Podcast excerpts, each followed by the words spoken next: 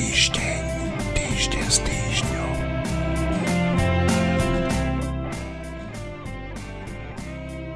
COVID-19 má okrem schopnosti nakaziť milióny ľudí, z ktorých veľká časť skončí v nemocniciach a niektorí bohužiaľ aj na cintorínoch, tak má schopnosť aj úplne zničiť vzťahy medzi ľuďmi. Ja to napríklad vidím sám na sebe. Občas sa z ničoho nič na smrť pohádam s partnerkou. Pravda, takéto moje domáce hádky spôsobené dlhodobou izoláciou a karanténou sa vždy končia smierením. Inak to u nás doma ani nejde. Zatiaľ, čo domáce vojny nejako neovplyvňujú okolie, hádky našich vládnych činiteľov dokonale rozkladajú našu dôveru v to, že na dôležitých miestach sedia zodpovední ľudia. Pán Sulík oznámil, že sa chce obetovať a presadnúť si z kresla ministra hospodárstva do kresla ministra zdravotníctva. Len Boh vie, či túto svoju ponuku myslel vážne. Isté však je, že Igorovi Matovičovi okamžite vskypela krv, ako keby dostal kesovnovú chorobu. Vypočujme si krátky zostrih toho, čo povedali. Výstižne to vypovedá o tom, v akej situácii sme sa ocitli. Ja som navrhol Igorovi Matovičovi, aby vymenil pána Krajčího, preto lebo tie, tie zlyhania sú očividné, ich veľmi veľa. A pokiaľ my chceme naozaj bojovať s pandémiou, tak, tak to skrátka inak nejde, aby sme totiž iba späť odhody. No a tak ja si myslím, musím vymeniť ministra zdravotníctva, ja som to v tomto úzkom kruhu navrhol a Igor Matovič to zamietol. Zachytil som vyjadrenie od pána Krajčího, že to bolo minulý týždeň, že teda on nevidí žiadnu náhradu. Ja vidím viacero, ale ak by mal teda s týmto byť ja som ochotný sa stať ministrom zdravotníctva. Myslím, že minister hospodárstva by bol Jan Oravec a preberiem komplet celú zodpovednosť za COVID, za zdravotníctvo, za nemocnice, za neviem čo. Samozrejme, nebude všetko zo dňa na deň fungovať a môžem, môžem aj ja zlyhať, ale tu už vieme, že k zlyhaniu došlo. Vieme, že musíme urobiť nejakú zmenu. Ak teda naozaj premiér nemá po ruke žiadneho ministra zdravotníctva, tak ja som v dispozícii sa tomu venovať. Zobral by som si nejaký 7-8 členný tím ľudí, s ktorými roky robím, ktorí ktorý mám overených, odskúšaných. Zaujíma nás vaša reakcia na slova Richarda Sulika, ktorý vám osobne mal povedať, že by mal ambíciu viesť rezort zdravotníctva. Vy ste však mu mali povedať, že e, Nesúhlasíte s tým po prípade, že ste mu mali ponúknuť to, že v prípade, ak by sa vzdala Saska ministerstva hospodárstva, že by ste to zvážili? Je to pravda, alebo ako to môžete okomentovať? Áno, to bolo stretnutie štyroch lídrov koaličných strán. A potom, ako to Richard Sulik vyslovil, tak ja som sa ho opýtal, že či to je zlý vtip, lebo ak človek, ktorý toto peklo spôsobil, ktoré tu zažívame s tisíckami mŕtvych, zrazu hovorí, že chce byť ministrom zdravotníctva, tak to by bolo naozaj, že urobiť e, z capa záhradníka. Richard Sulík toto peklo, ktoré zažívame, spôsobil. Kritizovať e, samozrejme, že je na mieste, ale keď kritizujú ľudia, ktorí to peklo nespôsobili, tak to má nejakú váhu. Ale ešte raz hovorím, Richard Sulík je človek, ktorý toto peklo s tisíckami mŕtvych spôsobil. Prosím vás, ale vysvetlite bežným ľuďom, ktorí toto sledujú, ako môže vládna koalícia na základe takýchto výrokov, či už zo strany pána Sulíka, alebo teraz vaša reakcia, vládna koalícia fungovať? Ja nemám žiadne výroky, len pomenovávam pravdu, pomenovávam fakty. Ja som naozaj bol zrozený z toho, keď mi to Richard medzi teda štyrmi lídrami koaličných strán e, tento návrh e, predstavil a myslel som si, že tam to skončilo, že si uvedomil, že akú hlúposť navrhuje. Dnes, keď som sa to dočítal v médiách, že on to šíri ďalej, tak som bol z toho doslova zhrozený. Naozaj. Vtedy som to považoval za zlý vtip a budem to považovať vždy, kedykoľvek to vysloví. Ako každý týždeň aj dnes sme pripravili s mojimi kolegami Marinou Gálisovou, Michalom Holáhom, Štefanom Hríbom, Martinom Mojžišom a Šimonom Jeseniakom podcast Týždeň s týždňom. Ja sa volám Eugen Korda a teším sa, že najbližšie minúty strávite v našej spoločnosti. Kolegovia a kolegyne, pred eh, niekoľkými minútami alebo desiatkami minút eh, Národná rada schválila eh, predlženie, respektíve núdzový stav že tu opäť budeme mať. Tak ako to vnímate vy, eh, všetko to, čo robí vláda ohľadom, ohľadom pandémie? No tak núzový stav schválila, teraz už tretí či štvrtý deň, neviem, tretí deň rokujú odborníci, na ktorých Matovič plúl niekoľko týždňov, teraz rokujú na úrade vlády, že o tom, ako ďalej. No a, a nikto nevie zatiaľ, že ako ďalej. Tak Šimon, ako to ty vnímaš? No, v prvom rade, ja si pamätám ešte začiatkom týždňa, dve strany za ľudí a SAS mali nejaké podmienky k tomu, aby sa tento núdzový stav bol predlžený. Z týchto podmienok ja mám dojem, že úplne vzýšlo, lebo na stole mala byť aj demisia, respektívne odvolanie ministra Krajčiho, ktorý je vo funkcii presne 11 mesiacov dlhšie, ako vo funkcii mal byť. Ale aj z toho vzýšlo, lebo, lebo Igor Matovič sa ukazuje, že je asi, asi lepší harcovník ako oni dokopy, lebo on povedal fajn, ale vy odvoláte Sulika a, a bolo po debate. Takže opäť, opäť z toho celého vzýšlo. Ja vlastne neviem, čo sa podarilo tej stranám za ľudí a SAS presadiť. Ja mám dojem, že nič. Zaujímavé je, že za ten núdzový stav už nehlasovalo toľko poslancov ako v minulosti. Myslím, že je to len 85. No 83, ale možno aj preto, že niektorí tam neboli a jeden poslanec SAS uh, sa zdržal hlasovania teda. Áno, je to konkrétne Marian Vyskupič, ktorý sa, ktorý sa zdržal hlasovania. Takže, takže takto vnímam vlastne, vieš, prijímať do nekonečna núzavý stav, neviem, aké je to riešenie. Dôležité je, aké riešenie nové prijali, čo nové bude platiť, alebo no, staré nebude platiť, takže to je kľúčová otázka. Ale to v tomto okamžiku nevieme a spýtam sa jediného vedca medzi nami, alebo e, vysokoškolského profesora, ktorý sa zaoberá vedou aj na našich, e, na našich stránkach týždňa, čo si odmyslí o tom rokovaní vedcov, oplutých vedcov s pánom premiérom? No, ja si myslím, že, že v nejakej chvíli by rozumní a seriózni vedci, nie, tí, nie, nie oportunisti, ktorí proste vytakávajú čomukoľvek za výhody a peniaze, seriózni vedci v nejakej chvíli majú zistiť, že nemajú s Matovičom rozprávať, nemajú mu robiť kšovy, nemajú mu robiť alibi. A pre mňa je dosť nepríjemné prekvapenie, že ten čas ešte nenastal. Podľa mňa to, že tam oni sú, akože ľudia tu umierajú 100 denne zhruba. Jeden týždeň sa mu podarilo Matovičovi to prekryť debatou o Sputniku, druhý týždeň sa mu to podarilo prekryť tým, že niekde kon, po, pod kľúčom či pod e, áno, konkláve urobí vedcov Nikto nesmie výjsť von, nikto nesmie, nikto nesmie rozprávať, ale je to alibi, že niečo robí. Pričom ešte raz, akože tá situácia sa tu nejako nezlepšuje, lebo sa tu nič nedeje. A k tomu núdzovému stavu, podľa mňa to je že úplne zbytočná debata. Akože oni schválili taký zákon, parlament, že parlament sám seba uh, odsúdil do, do pozície bubeníka, ktorý rozhodne, že či bude bubnovať, či sa bude bubnovať v 20-dňovom alebo 40-dňovom tempe. Jakože keď ten núdzový stav predlžili, tak po 40 dňoch vláda vydá, vyhlási nový núdzový stav, keď bude chcieť a bude chcieť. Keby to nepredlžili, tak vláda po 20 dňoch znova obnoví núdzový stav. To znamená, že to je úplne irrelevantné, či to oni predlžia alebo nepredlžia, lebo schválili taký zákon, že vláda bez parlamentu to môže robiť s 20-dňovým intervalom.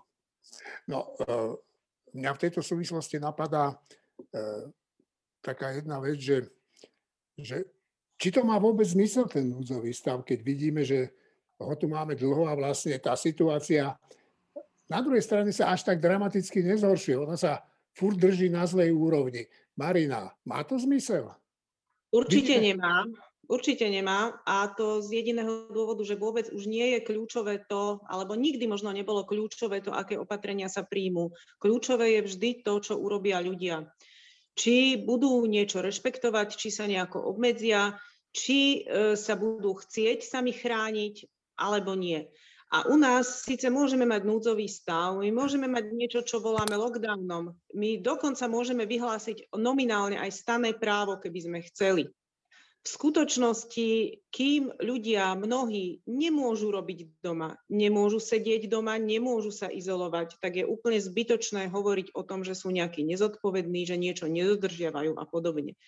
Ono totiž to je pekné čítať tie výzvy každodenne na tých stránkach a to sú rešpektovaní odborníci, ktorí naozaj vyzývajú úplne úprimne, že ľudia každý z vás, sedte doma, s nikým sa nestretávajte, izolujte sa, to je všetko pekné.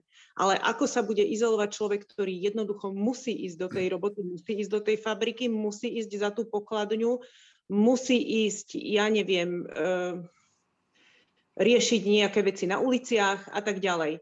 Nijako sa nebude izolovať. A tento istý človek, keď z tej roboty príde, ja sa mu už ani nečudujem, že už potom nesedí doma, ale si povie, že ale no tak to ja už ja sa môžem vykašľať, to ja už sa pôjdem stretnúť aj so susedmi, keď ja môžem celý deň za to pokladňou sedieť. No jasné. E, ja som včera bol točiť taký, taký protest za Navalného tu v Bratislave v centre mesta a e, tam pri radnici, kde teda je centrum mestskej polície, ktorá by mala dodržiavať, ako sa ľudia správajú, sedeli desiatky ľudí bez rúšok, veselo na slnečku popíjali kávu, jedli zmrzlinu, fajčili a potom tak došli tak nenápadne dozerať na tých troch výtvarníkov, ktorí protestovali na hlavnom námestí. No tak aj toto je svedectvom toho, že ľudia majú toho relatívne dosť. Uh, Šimon. Ešte dodám k Marinke. A potom je tu druhá vec, že si vezmeme, že máme napríklad kazerničky, pedikerky, kariakých drobných živnostníkov, ktorí nedostávajú štátnu pomoc, lebo už nemajú ani len na to, aby zaplatili zdravotné a sociálne odvody. Ak nemajú zaplatené zdravotné a sociálne odvody, stráca sa ich nárok na štátnu pomoc. No tak čo má tá kazernička robiť? Má nechať tie deti pomrieť od hladu? Samozrejme, že sa vykašľa na všetky opatrenia a ide strihať buď u seba doma, alebo chodí ku klientom. E, akože dodržiavať opatrenia je jedna vec, ale tí ľudia sa reálne musia pozerať na to, či majú z čoho žiť, majú z čoho zaplatiť nájom a či majú z čoho kúpiť deťom jedlo. Tak aj na to Martin? sa treba pozerať. Martin? Ja si náš myslím, že nútový stav e, v čase epidémie nie je eh, a priori zlá vec. Eh, určite si myslím, že ten zákon, ktorý dáva vláde také pravomoci predlžovať do nekonečna, aspoň počas trvania epidémie, ten núzový stav, to je zlý zákon. Ale samotná vec nemusí byť nutne zlá, len absolútne nevyhnutné je, že vedieť nastaviť, že do akej miery je ten núdzový stav, alebo čo, čo, čo všetko sa v rámci toho núdzového stavu sprísni a potom to dodržiavať. To, čo my si tu trénujeme, je vec, ktorom sme ako, to je náš národný šport, akože to sme vynikajúci aj bez tohto tréningu a teraz to len posilňujeme. Že dať nejaké pravidlá a potom ich nedodržiavať. A mať ministra vnútra, ktorý povie, že to sa nedá kontrolovať, lebo ľudí je viac ako policajtov. No. Ja si myslím, že dobre, ak chceme byť ako tak konštruktívni a nenadávať na úplne všetkých členov vlády, tak potom to vyjadrenie Romana Mikulca sa už dá smerom k nemu robiť len jedna vec a to je, že mlčať. Hm, no, keď hovoríme o tom lockdowne a o tých prísnych opatreniach, tak ja to zvyčajne vidím, že sa to prejavuje hlavne v rómskych osadách, že tam, keď prepukne ten COVID, tak tam okamžite nastúpi armáda, policajti a pásky. Miško, čo si ty myslíš o tom?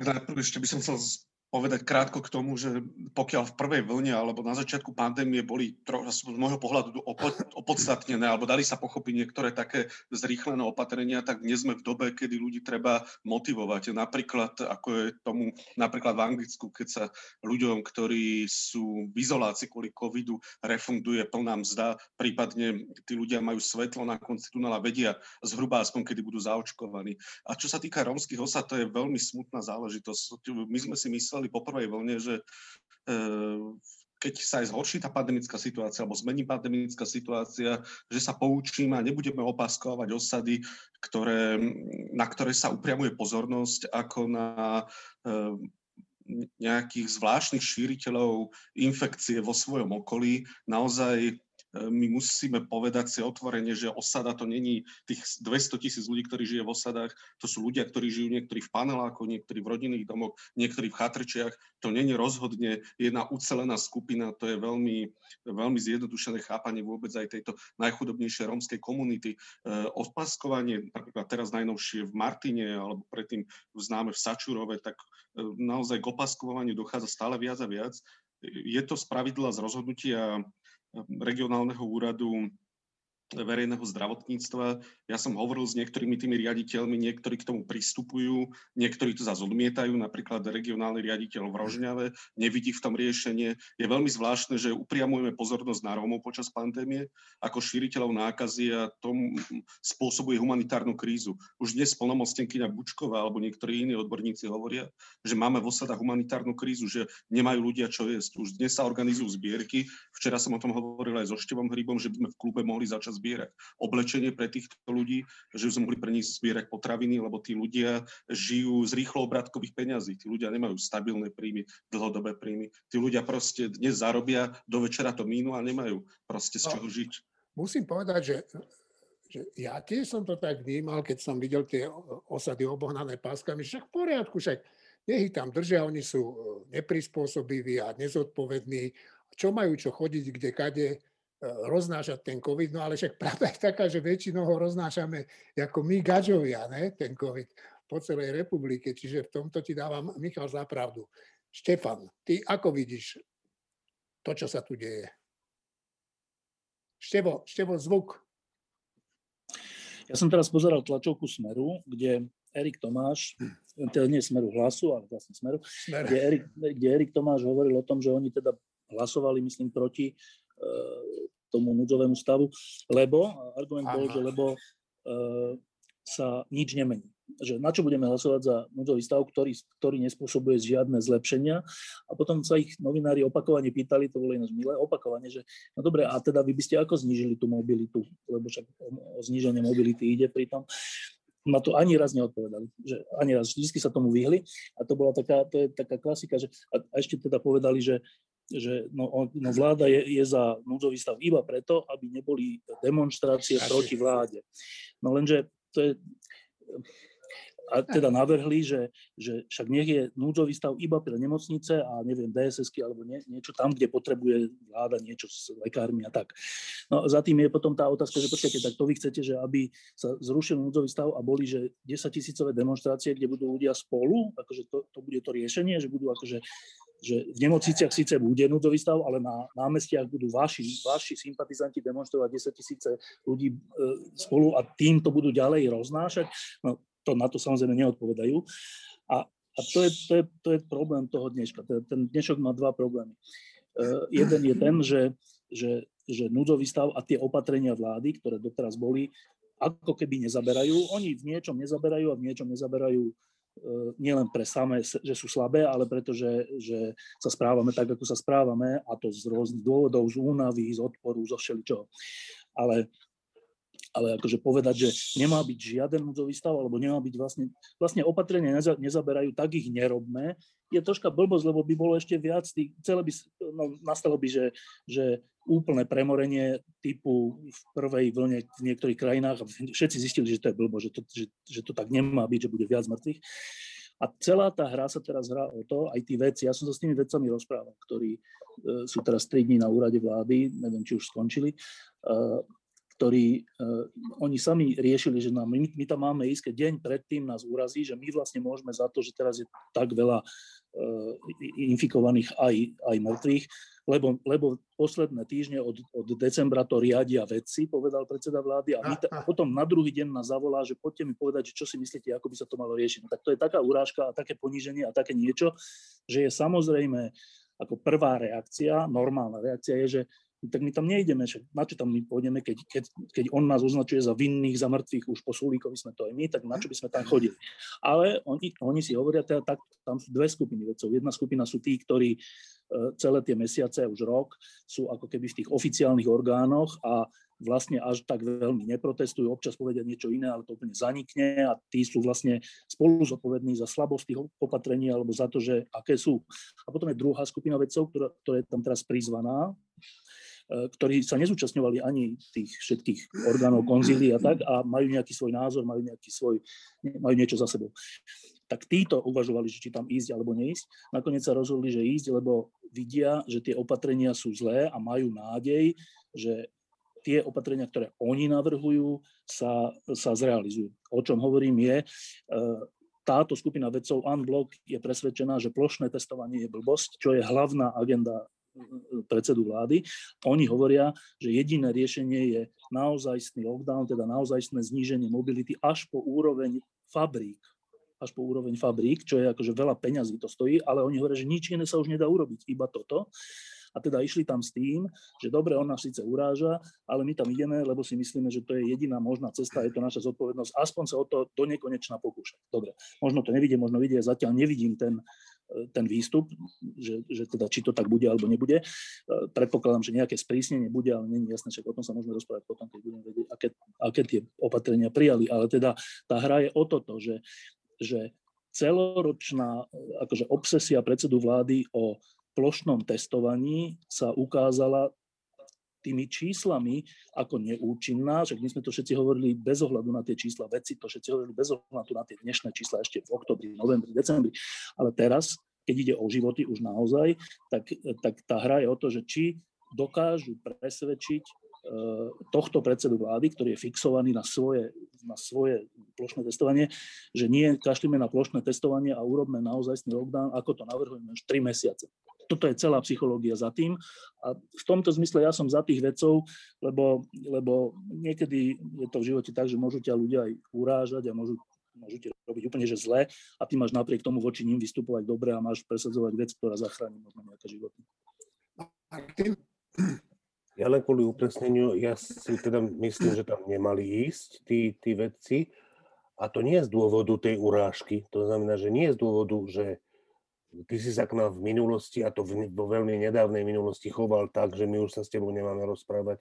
Nie. To, to ja úplne súhlasím s tým, že vo vážnych veciach sa majú prežrieť aj takéto urážky. Podľa mňa oni tam nemali ísť kvôli budúcnosti. Pretože ja si myslím, že nie je správna stratégia do nekonečna sa niečo pokúšať. Správna stratégia je pokúšať sa v takých chvíľach a v takej intenzite, kedy to má čo najväčšiu pravdepodobnosť na úspech. A pokúšať sa do nekonečna stále rovnako nie je rozumná vec. Ako... Len oni majú teraz pocit, že teraz to má najväčšiu nádej na úspech práve preto, že tých mŕtvych je stále viac a to už zastaví skoro každého. Áno, a ja si myslím, že, že je to zrozumiteľný, tento ich názor, akurát, že môj je opačný. Ja si myslím, že znova nedosiahnu nič. Najlepšia vec, ktorú môžu podľa mňa dosiahnuť, ktorá vyzerá na prvý pohľad ako, že však to je ono, že to je správne, ale podľa mňa aj to sa ukáže ako nesprávne, je, že už podľa mňa nejde o plošné testovanie, ide naozaj o ten tvrdý lockdown, ktorý keby tam nechal Krčmeryho, Jarčušku, Pavelku, keby tam nechali týchto, tak mu žiadny tvrdý lockdown nemajú na to, nemajú na to odvahu, aby to spravili. Ten Matovič to nespraví a v nejakom čase padne. Nepadne celá vláda, ale padne on. To, to ja si myslím, že je istá šanca. Je to strašné, lebo to vyžaduje stovky mŕtvych denne ešte niekoľko týždňov. To, čo sa teraz stane, je, že oni mu možno budú, oni mu možno poradia tvrdý lockdown, on ten tvrdý lockdown, ak spraví tak, že no dobre, tak vedcom som to nechal riadiť, ďalej ich poslúcham, tak ako vravela prezidentka, ja sa všetkého vzdávam, bude tvrdý lockdown. Tvrdý lockdown vyvolá, že obrovskú, obrovské emócie v spoločnosti, veľmi často negatívne, a podľa mňa s takýmto ministrom vnútra to nebude nakoniec tvrdý lockdown. Čiže výsledok bude ďalšie predlžovanie toho chaosu, s ďalšími stovkami mŕtvych denne a s riešením v oveľa väčšom nedohľadne, ako keby sme mali rozumnú šancu sa od toho Matoviča všetci rozumní ľudia dištancovať a bola by tým pádom nie, nie, nie úplne nulová šanca, že sa ho tí ľudia, vlastní ľudia v nejakej chvíli zbaví, alebo že on sám začne trúcovať a oni ho nechajú. No, ale to je, to je taká, to by museli mať takú logiku alebo taký prístup, že dobre, tak radšej teraz nech zomrie veľa ľudí, lebo v konečnom dôsledku je lepšie, aby to prispelo k pádu e, jedného akože zle, zle riadiaceho človeka, túto vládu. A uvidíme, ktorý, kto potom bude ďalší, alebo že aká nová vláda sa zostaví, alebo niečo také.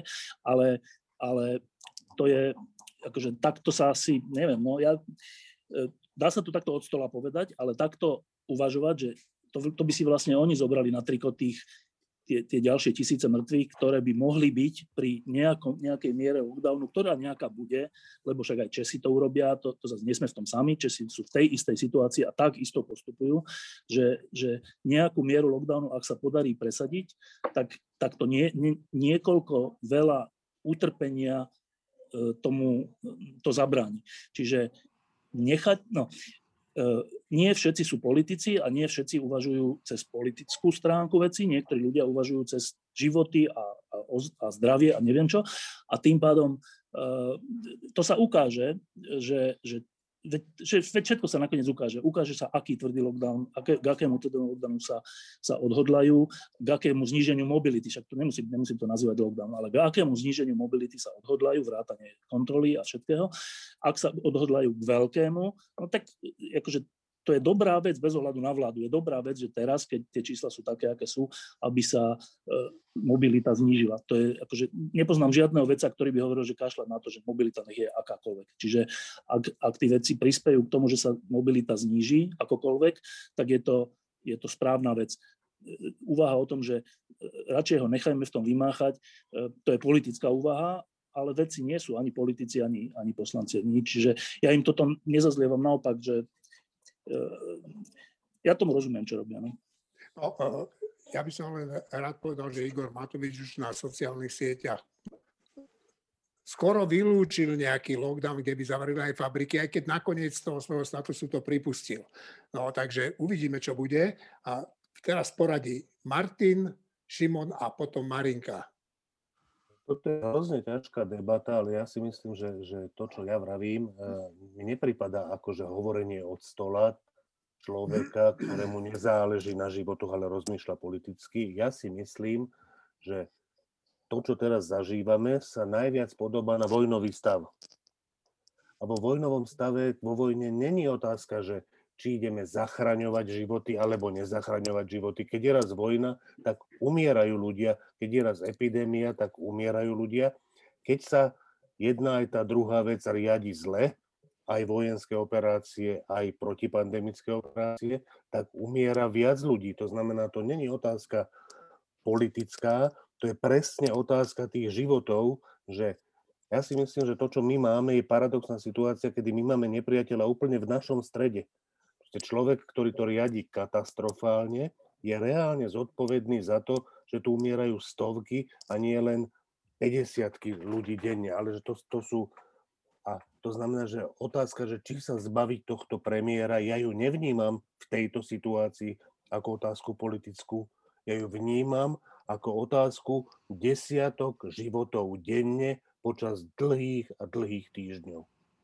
Áno, ale že prečo si myslíš, že keď, keď by ho nechali tak, tak on by odišiel. To, to z čoho vyplýva táto viera?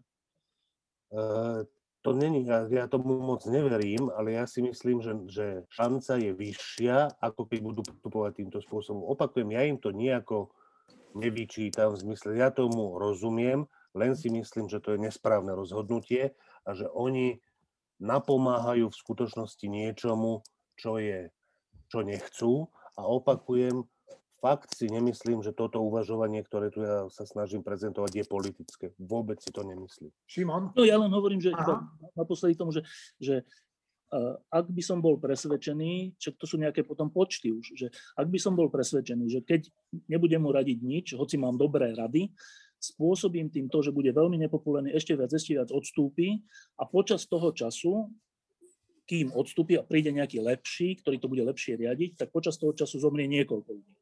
A naopak, keď mu, keď mu teraz pomôžem s dobrými radami, zase do, do toho času zomrie tiež niekoľko ľudí, tak potom si to musíme spočítať. Ja, ne, ja neviem tieto počty, ale nemyslím si, neviem, tak ja by som, ja by som nevedel urobiť to, že, že e, v nádeji, že to pomôže k jeho pádu, nechám to teraz tak, súd vedec.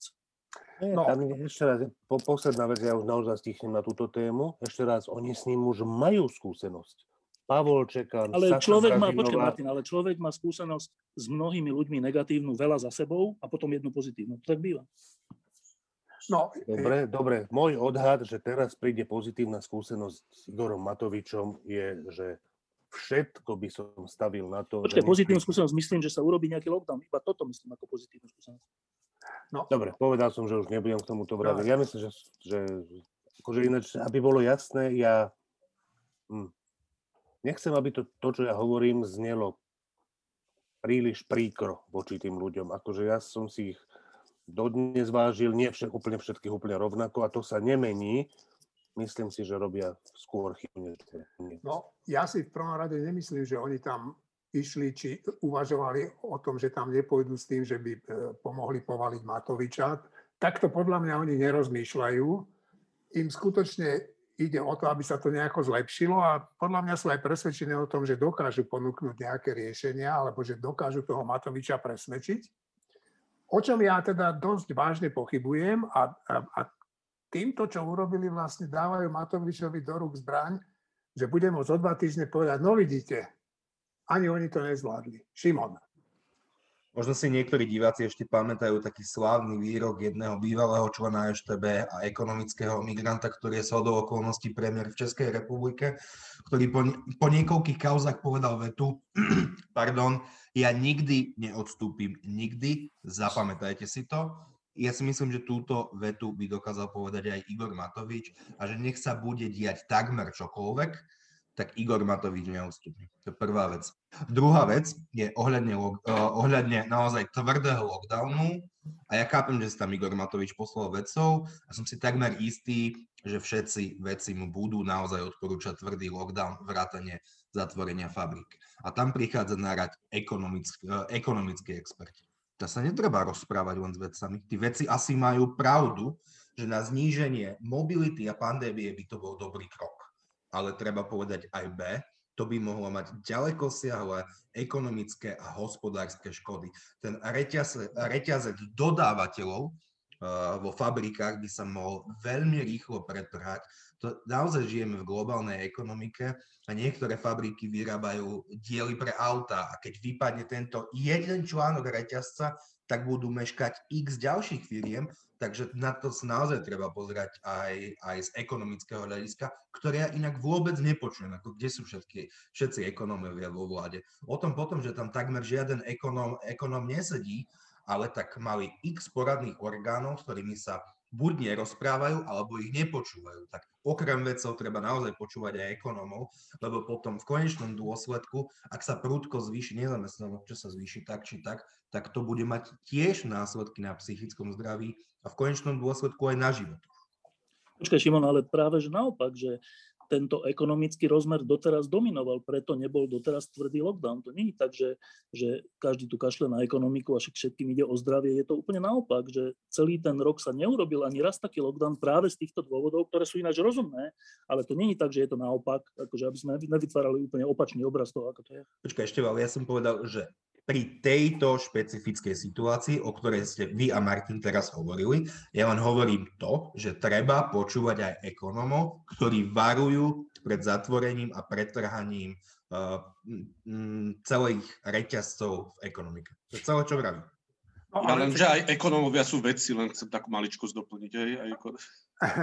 Ale však ja si pamätám, že e, na jar minulého roku, keď to vypuklo celé, no tak však tu fabriky boli zavreté Áno, boli to veľké škody, celkom nepochybne ekonomické, ale keď sa to vrátilo kvázi do normálu, tak sa ukázalo, že, že tá ekonomika, slobodná ekonomika je schopná veľmi rýchlo sa spamätať. Tak ja to nechcem posudzovať, ja sa v tom naozaj nevyznám. A Šimon kýva hlavou, ale a jednak ešte nevieme, či je schopná sa spamätať. Začali sme liať miliardy nových vytvorených zlých peňazí do ekonomike, ktoré majú aj deformačný a devastačný účinok, takže ja s tvojim, ja s tvojim výrokom v tomto naozaj nesúhlasím, lebo my uh, dôsledky pandémie uvidíme až keď uh, Európska centrálna banka a Americká centrálna banka vypne tlačiarne. Nie týždeň po tom, čo sme otvorili a zatvorili, zatvorili fabriky.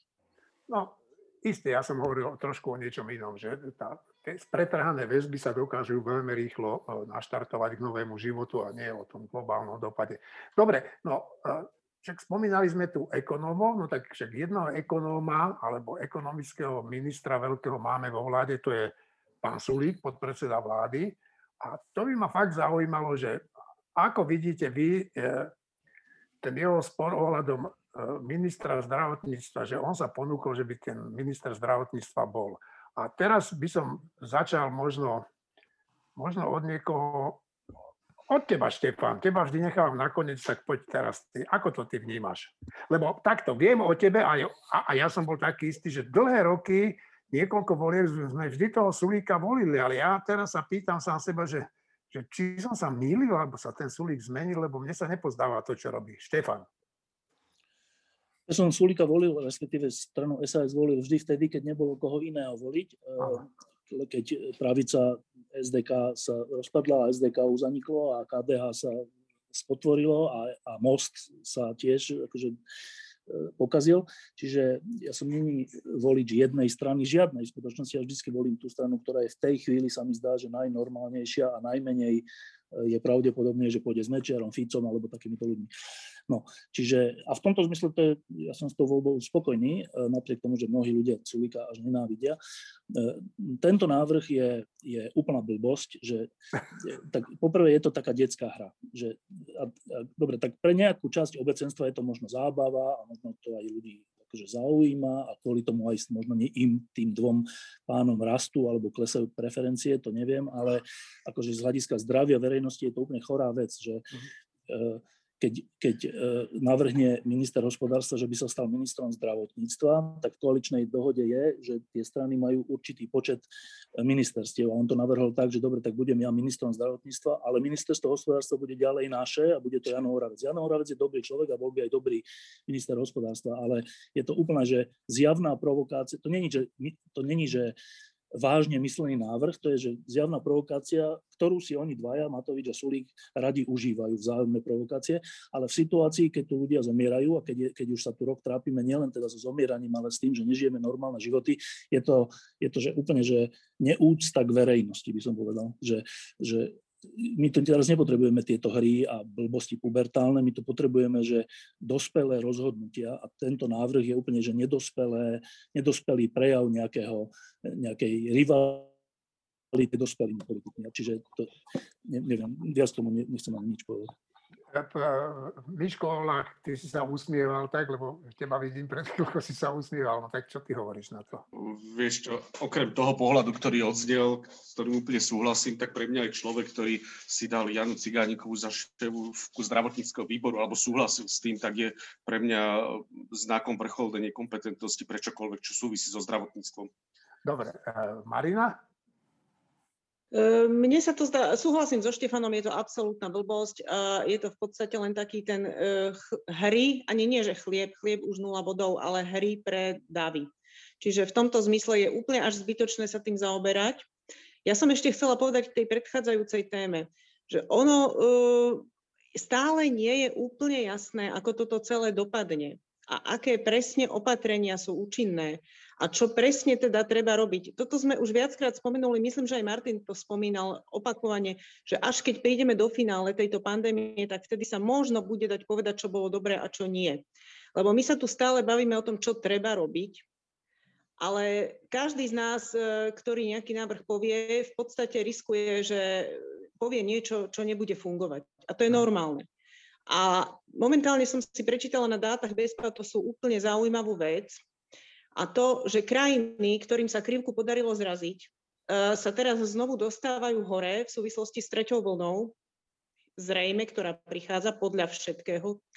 A napokon môžu zažiť väčší šok z toho, že z toho prudkého poklesu a potom znovu prudkého vzostupu ako my, ktorí sme urobili sériu blbostí a tým pádom sa nám nepodarilo zraziť nič, a paradoxne nás ešte ten pandemický vývoj môže paradoxne oceniť za tieto naše blbosti. A to je len dôkaz toho, že skutočne nevieme. Strašne tápeme v mnohých veciach v tme a to je aj dôvod, pre ktorý je tak ťažké aj presvedčiť ľudí, aby niečo rešpektovali a niečo robili. Pretože realita je naozaj strašne komplexná. A ona je komplexná aj pre odborníkov, nie to pre lajkov. Martin? Sulík, ale k Sulíkovi. K Sulíkovi. Áno, k tomu, čo Štefan povedal, už není čo dodať, podľa mňa to bolo úplne presne povedané. Malilinká poznámka, že keby sme na 5 sekúnd zobrali to vážne, že to nie je provokácia, ale že to je vážne myslený nápad, tak to úplne naplno odhaluje personálnu sílu a bohatstvo strany SAS. Nemá nikoho, nemá nikoho, koho by normálne mohol ponúknuť ako ministra zdravotníctva. Musí tam, ísť, musí tam strkať seba. To je strana SAS a jej ohromná profesionálna sila. Šimon? Ale Martin, ty myslíš, že nemá nikoho, kto je člen, alebo nemá žiadneho iného kandidáta? Nemá nikoho, ktorého meno by mohol povedať, aby, tá, aby ten návrh neznel ako úplne absurdná provokácia. Aby Nie. mal aspoň trošku nádych serióznosti a že je to myslené ako riešenie. Nie je to tak. SAS mohla pokojne navrhnúť niekoho, kto participoval na ich programe. Ale nenavrhla. v minu, ale nenavrhla. No, tak ale, ale, Mar, ale Martin tvrdí, že nemá, nevie navrhnúť nikoho iného. No nevie. A nevie, ja tvrdím, nevie, že, že vie. A, a prečo to Sulik neurobil? No lebo toto je politická hra. Ja, no tak to, potom... to, je, to je niečo úplne iné. To, je, to že je Sulik zaočkovaný proti politike a keby okolo nej išiel, tak si ju nevšimne. To je druhá vec. Ja len reagujem, že tí odborníci, ktorí tvorili program SAS, by pokojne mohli byť ministri. V minulosti to bol Peter Pažitný, Tomáš Salaj, Rudolf Zajac participoval na programe SAS, takže tých mien by sa našlo. A ešte o mnoho lepších ako Sulik. Bývalý generálny prokurátor Dobroslav Trnka má zakázaný vstup na územie Spojených štátov amerických. USA ho tak priradili k Marianovi Košnerovi, ktorému vstup na svoje územie zakázali už dávno. Trnka sa tak spolu so svojím synom ocitli na jednom zozname s najväčšími vyvrhelmi. On však pravdepodobne ani veľmi netúži vycestovať. Jediné, čo si želá, je, aby nemusel nedobrovoľne vycestovať do niektorého z našich väzení. Lenže pravda je taká, že ho pravdepodobne stihne taký istý osud, ako stihol jeho kamaráta Mariana Kočnera. Trnka je však popri všetkom, čo vo svojej funkcii spôsobil, figurou aj tak trochu komickou – Honoráre za svoju nekalú činnosť si totiž ukladal práve u tohoto podnikateľa. No a hodlal ich vraj použiť v čase, keď už nebude verejnosti tak veľmi na očiach. Dnes je skoro isté, že sa k nemu nedostane ani cent z týchto špinavých peňazí, teda aspoň dúfam. No a on skončí v niektorom z nápravných zariadení. Viete, kto bude najviac za ním smútiť? No bude to jeho vlčiak, ktorého si v čase svojej veľkej prokurátorskej slávy vodil do práce. Dosť však pochybujem, že by mu ho dovolili mať pri sebe aj vo vezení. Potrebuje štát vedieť, akého ste vierovýznania a ku ktorej cirkvi sa hlásite? Lebo aj na toto sa pri ščítaní obyvateľstva pýta dotazník. Niektorí ľudia majú výhrady voči samotnému ščítaniu a dotazník odmietajú vyplniť, aj keď im za to hrozí pokuta. Niektorí ho vyplnia, ale tvrdia, že štát sa nemá čo zaujímať, v akého boha veria a ktorú církev podporujú. Tvrdia, že v podstate ide len o to, aby církvy dostali peniaze. Jednoducho povedané, že čím viac ľudí sa k jednotlivým cirkvám prihlási, tým viac peňazí pritečie na ich účty. Naozaj je to len o tomto? František Mikloško. V prvom rade ja si myslím, že ten postoj ľudí momentálne, že nechcú vyplniť, teda hoci patria k niektorej církvi, tú kolónku, že súvisí momentálne s ich vzťahom k súčasnej církvi. Ja to tak teda čítam. To znamená, že nejakým spôsobom sa k tej ktorej církvi sklamali a teraz chcú takto zvať najavo. Čiže tu treba teda skúmať obidve tieto stránky. Poprvé to, čo hovoria, že nech, prečo by som mu mal platiť a po druhé to, že mám takýto ku nej vzťah. Pokiaľ ide o to platenie, to je model, ktorý sem nepadol z neba. Od 19. storočia cez Rakúsko-Vorsko, Prvú republiku komunistov a potom aj po novembri 89 No, nevedeli sme nič iné vymyslieť, lebo keď raz máš akýsi historický model platenia, že církve majú niečo zo svojich, teda zo svojich e, zvončekov a podobne, ale štát im vždy od Rakúsko-Vorska niečo doplňa, lebo sa to nedalo celé postihnúť. No tak potom, tak potom v čom je problém? Veď ten zákon bol prijatý v minulom parlamente, bol prijatý 115 hlasmi, to znamená, to je absolútna väčšina, veď teda jedine Saska sa zdržala a jedna poslankyňa bola proti, ale ináč boli za, lebo proste chceli tento problém nejak riešiť.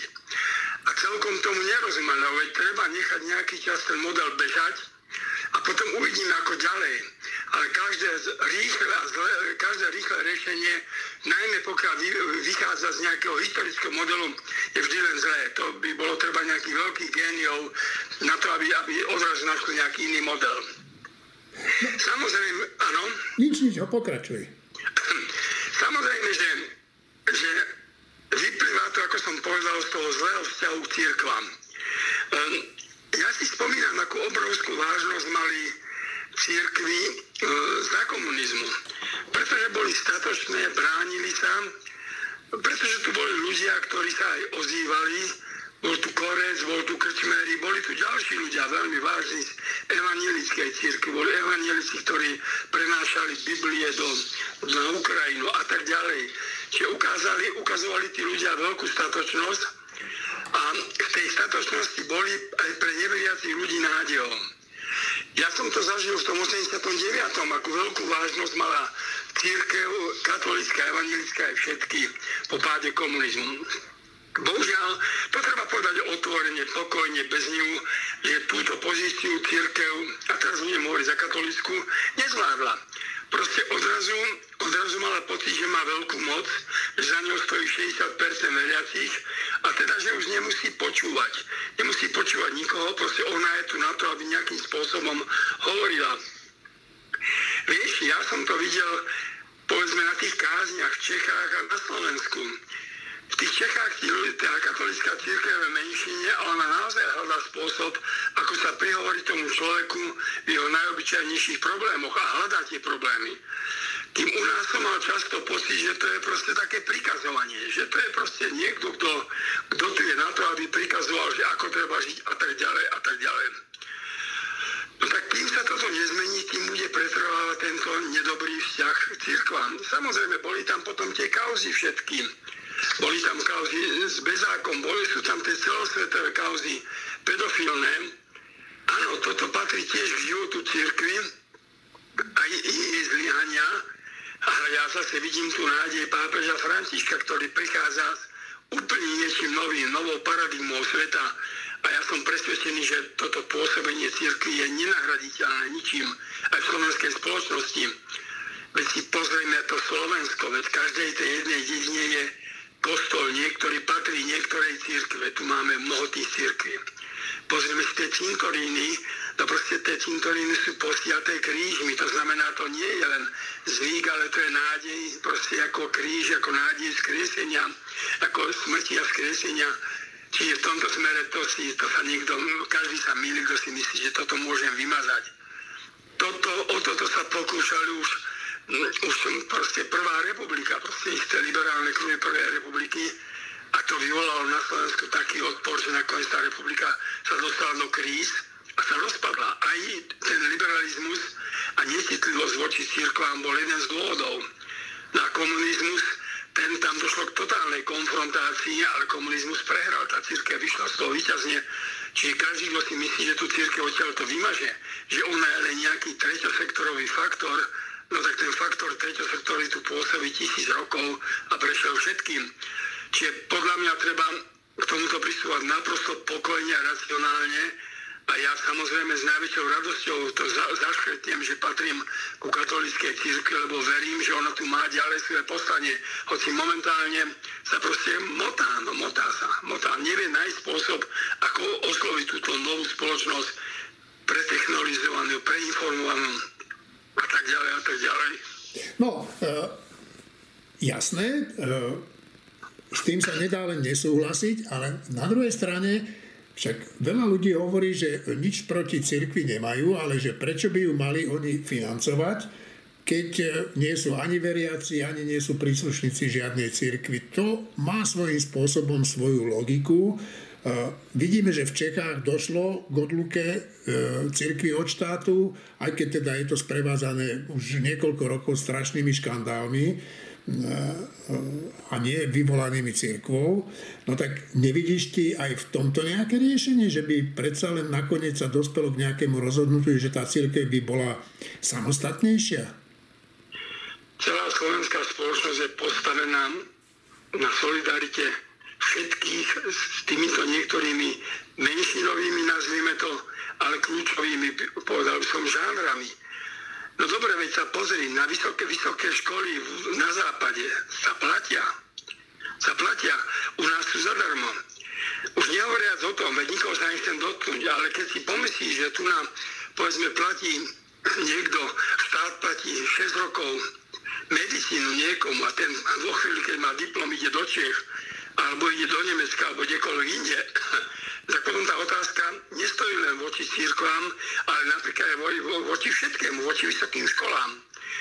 A takisto voči kultúre, veď teda nie každý chodí do opery, nie každý potrebuje divadlo, veď tí ľudia niekde tam e, žijúci hore na kopaniciach, ktorí druhú od rána do večera No tak e, z toho malého platu si môže povedať, tak prečo by som ja mal platiť kultúru a nech si ona zarobí. Tak ako nakoniec to na západe má sponzorov, sú možné odpisy zdaní a podobne. Čiže to je celá filozofia tohto štátu, že tu je solidarita celej väčšiny, už nehovorím o zdravotníctve, samozrejme, ale tam je to v poriadku, pretože si predstav, že by si ľudia mali platiť nejaké drahé onkologické lieky alebo podobne. A nakoniec tam každý si môže povedať, neviem, kedy mňa to dostihne. Čiže tam, tam, tam nie je ani diskusia. Ale, ale tak potom takto je postavená filozofia štátu, v ktorom žijeme a takto je postavená 10 ročia, alebo možno už dneska to ide na stáročia, že tu je solidarita. No tak potom, dobre, veď poďme od začiatku diskutovať, ale o všetkom. Urobme nejaký do budúcnosti model, že sa bude môcť odpisovať z daní a potom ale týka sa to všetkých. Týka sa to vysokých škôl, kultúry, aj cirkvi. Neverím vlastným očiam a ušiam. Na zoznam ľudí, ktorí dostanú prednostne vakcínu, pribudnú aj pracovníci v malobchode. Prislúbilo to ministerstvo zdravotníctva. Ak bude dostatok vakcín, v najbližšom období pristúpia očkovacie miesta k zaočkovaniu predavačiek, predavačov, pokladníčov, pokladníkov, dokladačov tovarov a dokladačiek tovaru. No, je toto dobré rozhodnutie? Hovorí dátový analytik Ivan Bošňák teraz už našťastie vieme, že, že v tej Británii, keď sa rozbehli a zaočkovali, oni majú zaočkovaných všetkých ľudí na 75 rokov a pred dvoma týždňami mali všetkých v DSS. Lebo v tej DSS ste náchylnejší. Okrem toho, že ste starí, tak ešte máte aj chorobu. Takže oni si povedali, že týchto máme v nemocniciach, my ich máme rovnako v nemocniciach, dokonca dlhšie.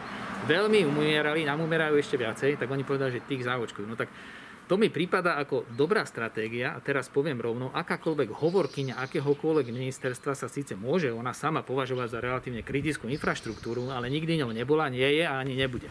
No, toto som sa chcel spýtať, že každý deň počuje, že my sme kritická infraštruktúra. No, najnovšie sú to predavači, a dnes som počul, a to už naozaj, teda na, to už som nevedel prísť na slova, že advokáti. tak. Nie, počkajte. No. Ako, dúfam, že o tom to bude rozhodovať buď, buď epidemiológ, virológ, no. alebo ten, ktorý hovorí, vo, vozia my sem v sanitkách, teraz skutočne manažujeme to, že nemáme miesto v nemocniciach no. na no. ventilátoroch, lebo 350 ľudí tam no. máme a ne, nemáme dvakrát toľko ventilátorov voľných. Tak, tak čo tam vozia? Ak tam vozia predavačky, advokátov, e, notárov, tak poprosím, kritická infraštruktúra. Dobre? Keď tých vakcín bude veľa, tak aj, aj ja sa dostanem na vakcináciu. Zatiaľ musím byť ešte asi 3 mesiace tuto, tuto zavretý, nikam nepôjdem, vy môžete ešte raz prísť. Ale skutočne, skutočne momentálne nám tečie do lode cez, áno, aj malé dierky. Všeli, kto, kto tam sedí, tak má mokrý zadok a hovorí, že není dobré, lebo aj zima je, aj mokrý áno, som. Áno, aj sa bojím. A, a, tak, ale aj tí ostatní, ktorí z jeho pohľadu vyzerajú relatívne suchí, tak tí, tí sú že mokrejší, áno, tam je väčšia diera a, a dokonca niektorí sú že aj viac v prvej línii a že na tej diere tak trošku sedia, že aby ne, netieklo aj tým ostatným. Tak to sú ľudia, ktorí sú kritická infraštruktúra. A keď, keď tých zaočkujeme, tak zistíme, že oni nám nebudú plniť tie nemocnice. Lebo pozor aj tým predavačkám, notárom, advokátom ste povedali, sa môže stať aj slepe črievko, nejaký žalúd, niečo so žalúdkom, nejaký žlčníček, zlomí sa im noha, nejaká krčová žila, nejaký infarkt a oni sa potrebujú do tej nemocnice dostať. Takže momentálne by som by som aj pri týchto povolaniach asi, asi to nie je monokriteriálne, že, že predávačka. No tak asi je tam jeho zdravotný stav dôležitý, to je úplne prvá vec.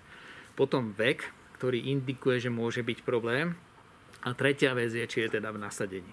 Áno, ale nemôžeme, je to Sofína voľba, no. ale ne, ne, nemôžeme zachrániť všetkých hneď. A pán Johnson, ktorý, ktorý uvoľňoval Britániu, povedal, že teda dospeli do štádia, kde idú uvoľňovať. A on povedal, ale budeme mať viac infikovaných, viac ľudí v nemocniciach a budeme mať aj mŕtvych, lebo sa nevieme ináč s tým respiračným vírusom zžiť, ako takto bude, ale máme plán a musíme, mus, mu, ja som sa rozhodol a vy to musíte vydržať a, a takto pôjdeme. Už prestaneme vajatať a očkujeme vás takýmto no, spôsobom. Toto ma zaráža, že tu sa furt hľadajú nejaké riešenia a jedno horšie ako druhé, stále sa tie stratégie menia. Veď to ako keby začali, podľa mňa, že idú budovať priehradu a začnú to budovať akože len sypanú, a potom v polke sa dohodnú, že to bude betónová a potom, S pilotmi že, a... áno, potom, tak a potom trošku vedľa. No a má toto niekde nejaký koniec?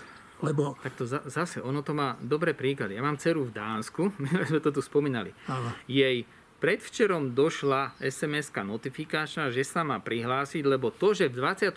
týždni, ináč Slovenka, prichádza ano. v Dánsku na radu, lebo už tam je 4 roky a má tam tú sociálnu poisťovňu aj zdravotnú, proste je v ich systéme. V 24. týždni v útorok po obede bolo, že sa na ňu dostane rada. Toto je najdôležitejšie. Ľuďom povedať, predávačke, notárovi, advokátovi, že kedy. A moja dcéra si tam vyklikala 7 vecí, vek, či tam bude, nebude, či bola chorá, nebola chorá, či bola testovaná pozitívne, čo prekonala, neprekonala a tak ďalej. A došlo je, že ne 24. týždeň, vyzerá to, že 22. ne útorok po obede, ale štvrtok ráno. To znamená, oni majú ten vakcinačný plán, predpokladajme, že budeme potrebovať toľko to vakcín a že všetci pôjdu, tak to oni predpokladajú, že všetci pôjdu, tak potom to vyzerá tak. A pretože všetci nepôjdu, a niektorí aj zomrú dovtedy, tak ono sa to poposúva. Ľudia potrebujú vidieť toto svetlo na konci tunela. Áno, oni potrebujú vedieť, že sa dostanem na radu. Áno, keď je niekto hladný a stojí na chleba, áno, neviem aj v Sýrii, tak, tak vidí, že je v nejakej rade a že sa to trošku hýbe. No tak kedy asi? No tak vyzerá to na 3 hodiny. Keď to budú 4, nevadí, keď to bude 2,5, tak perfektne. U nás nikto nevie, ne? u nás nie, že kedy bude za, zaočkovaný, ani nevie, že či vôbec. Tohto roku. Lebo to nemáme rozrátané. Keď sme sa tu bavili o tom, že čo s tou pandémiou, ako to vyriešiť, Marina tu povedala zaujímavé veci, mimochodom máme to vo, vo, vo videu tohoto pána Bošňáka, hm, hovorí o týchto úvahách, že čo so Slovenskom bude ďalej, tak všetci vlastne vedia, všetci, aj politici, aj vedci, že jediná skutočná cesta von z tej biedy je očkovanie. No a teraz nebudem sa zaoberať tým, že či máme tých vakcín málo a kto zlyhal a prečo je to tak, to je fakt, že ich máme málo. Ale čo mňa úplne šokuje, je tá stratégia, ako sa u nás očkuje. Taký ten chaos. Čo si vy o tom myslíte, Marina? Je absolútny chaos. Tento týždeň sa hovorilo, že sa budú pozastavovať e, podávanie ďalších a prvých dávok a tak rozumiem. ďalej. A ono to vyplýva z toho, že skutočne je tých vakcín málo. Ja by som sa chcela vyjadriť ešte k tomu, že prečo ich je málo. Ono, e, tá informácia o tom, že Európska únia mohla tie vakcíny nakúpiť za vyššiu cenu, ale tú cenu chcela zraziť nižšie, tak to je taký škandál, že človek až nevie, čo si má o tom myslieť. Človek má až tendenciu si povedať, ale to je hoax, to nemôže byť pravda. Veď kvôli rozdielu v rádovo desiatkách eur na vakcínu predsa nie je normálne za tejto situácie nenakúpiť tie vakcíny drahšie, hoci by to bolo áno veľa peňazí, ale koľko peňazí sa zároveň vráža do protipandemických opatrení, zdravotníckých, hygienických, ekonomických, sociálnych, obrovské peniaze. V tom ohľade tých rádovo niekoľko desiatok eur rozdiel na vakcínu je absolútne, že štatisticky nula. Takže toto je dôvod, pre ktorý je tých vakcín málo. To, že zápasíme potom s tým, že ako tých málo vakcín efektívne rozdeliť, je ďalšia, ďalšia vec. A to nevieme robiť efektívne ani iné stratégie a ani iné logistické veci, tak prečo by sme mali robiť túto? Je to príšerné. Mhm. Martin, môžeš? A potom Števo. Martin a Števo. Neviem sa v tom celkom dobre vyznať, lebo poprvé ja si myslím, že nebyť Európskej únie, keby si, to, keby si tie vakcíny zháňalo Slovensko samo, tak si myslím, že máme oveľa, oveľa menej vakcín, než, mhm. než je máme teraz. Po druhé, zdá sa, tá, neviem, či som to ja správne videl, lebo to bola nejaká, nejaká blbosť. Ja som videl takú nejakú tabulku, že ktoré krajiny Európskej únie ako očkujú Na prvom mieste bola Malta s výrazným náskokom, ale Slovensko bolo na nejakom 7. alebo 6. mieste v rámci celej Európskej únie. To znamená, že vďaka Európskej únie máme aspoň toľko vakcín, koľko máme a v rámci Európskej únie rozhodne nie sme na chvoste. Čiže mimochodom trošku ako keby sme zabúdali na to, že to je zázrak, že je rok po vypuknutí pandémie a my už na celom svete očkujeme. Čiže v tomto ja by som bol trošku taký v tom akože poloplný pohár a poloprázdny, alebo čo, ja, ja vidím, že ja to vidím v skutočnosti, že sa deje vynikajúca vec s tým očkovaním aj na Slovensku. A, Či nechcem, áno, protirečiť, nechcem protirečiť Maríne, ja rozumiem tomu, čo ona hovorila, fú, dneska sa mi ťažko hovorí, že hovorí niečo iné občas ako vy, pričom súhlasím s tým, čo hovoríte vy, už aby to dnes skončilo. No. A ja len, Martin, by som chcel povedať, že tu nejde o to, že, že očkujeme na 7. mieste, ale skôr, že očkujeme tak dynom dánom. Mám pocit, že raz sú to tí, raz sú to tí. Teraz dokonca sa už hlásia o očkovanie advokáti. No. Úplne, úplne súhlasím, že očkujeme dýnom dánom, ale očkovanie dýnom dánom je tiež očkovanie. Pribúdajú zaočkovaní ľudia. Oveľa viac nám v tejto krajine nemôžeme chcieť. Dobre, Štefán a potom Marina a potom Miško. K tomu nákupu, že to zase je, tak neviem, no, to zase je tak, že tie vakcíny vyrábajú súkromné firmy a keď Európska únia, to sme my, tí úradníci, ktorí rokujú s tými, s tými súkromnými firmami, to sme my, to nie sú nejaký, niekto, niekto iný, e, tak ja od nich očakávam, aby sa snažili vyrokovať na čo najnižšiu cenu, že oni nemajú tam prísť, že tak dajte nám akúkoľvek cenu, lebo teraz je taká katastrofa, že my, my vám zaplatíme hoci koľko. Čiže ja som nebol pri tých rokovaniach, neviem, ako to prebiehalo, ale to samo o sebe, že Európska únia chcela vyrokovať dobrú cenu, je základný zákon každého rokovania, že t- takýto prístup oni museli mať, nemohli mať opačný prístup. Ja viem tak, že ten problém nastal v tom, že že si povedzme, že zle typli, že ktorá vakcína bude rýchlo a vo veľkom množstve hotová. Netypli si na Pfizer, myslím, ale na nejakú inú a na AstraZeneca, myslím. To bolo možno aj pod vplyvom Francúzov, ktorí chceli, aby tá sa predávala. Dobre, to už sú všelijaké veci, ale samo o sebe to, že, že chceli dosiahnuť nižšiu cenu, to, to, to, to, to není, že zlá vec, to je, že dobrá vec, podľa mňa. A Miško, chcel si? No, Šimon, ak chceš bezprostredne zareagovať, zareaguj, lebo ja chcem hovoriť o tej stratégii. No. Je, je len naozaj krátko na, na, na Štefana, ale v situácii, kedy ide o životy, o čom sa bavíme celý tento podcast, tak áno, je pochopiteľné, že chceš zjednať na čo najlepšiu cenu, ale tá najlepšia cena je v tomto prípade zjavne po vzoru Izraela tá najvyššia. A keď máme na to, aby sme si požičiavali stovky miliard eur, tak háda máme na to, aby sme obrovský, teda väčší kontinent, ako je Izrael, preplatili kohokoľvek na trhu. Ak nie, tak je to fatálne zlyhanie vyjednávaní a bývalý prezident by povedal najhorší díl najhorších dílov. Dobre, Miško? Ešte k tej stratégii v krátkosti. Veľká Británia mala pred dvoma týždňami preočkovaných všetkých obyvateľov zariadení sociálnych služieb. Má preočkovaných všetkých ľudí nad 70. Teda my vidíme, že dá sa to.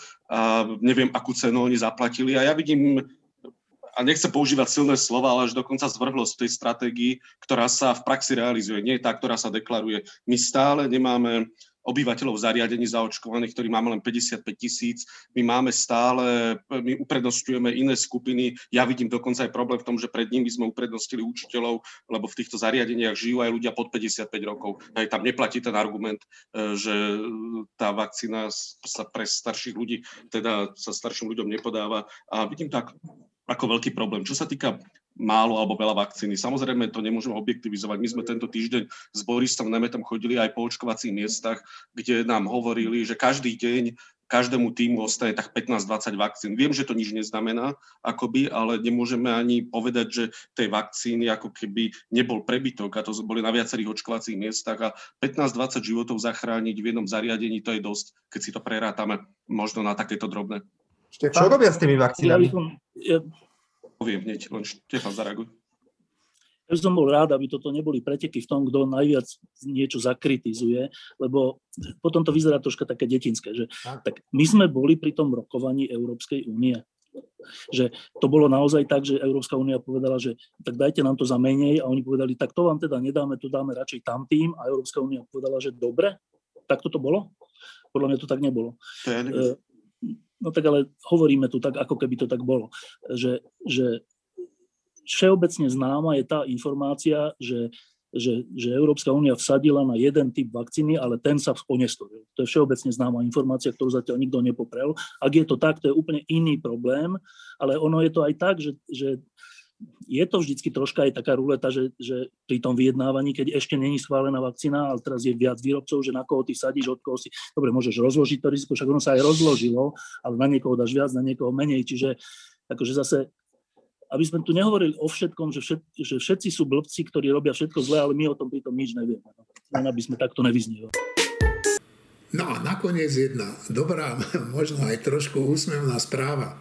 V španielskom meste Sevilla sa rozhodli, že viac ako 4 milióny kilogramov pomarančov, ktoré každý rok zostanú bez užitku ležať na zemi, nenechajú zniť, ale ich využijú na výrobu elektriny z metánu, ktorý vzniká pri kvasení ovocia. No neviem, neviem, či by nebolo užitočnejšie z nich namiesto elektriny v páleniciach vyrobiť niečo iné. No, ale to hovorím len tak, aby nestála reč. Ďakujem, že ste nás vydržali počúvať a teším sa o týždeň. Do počutia.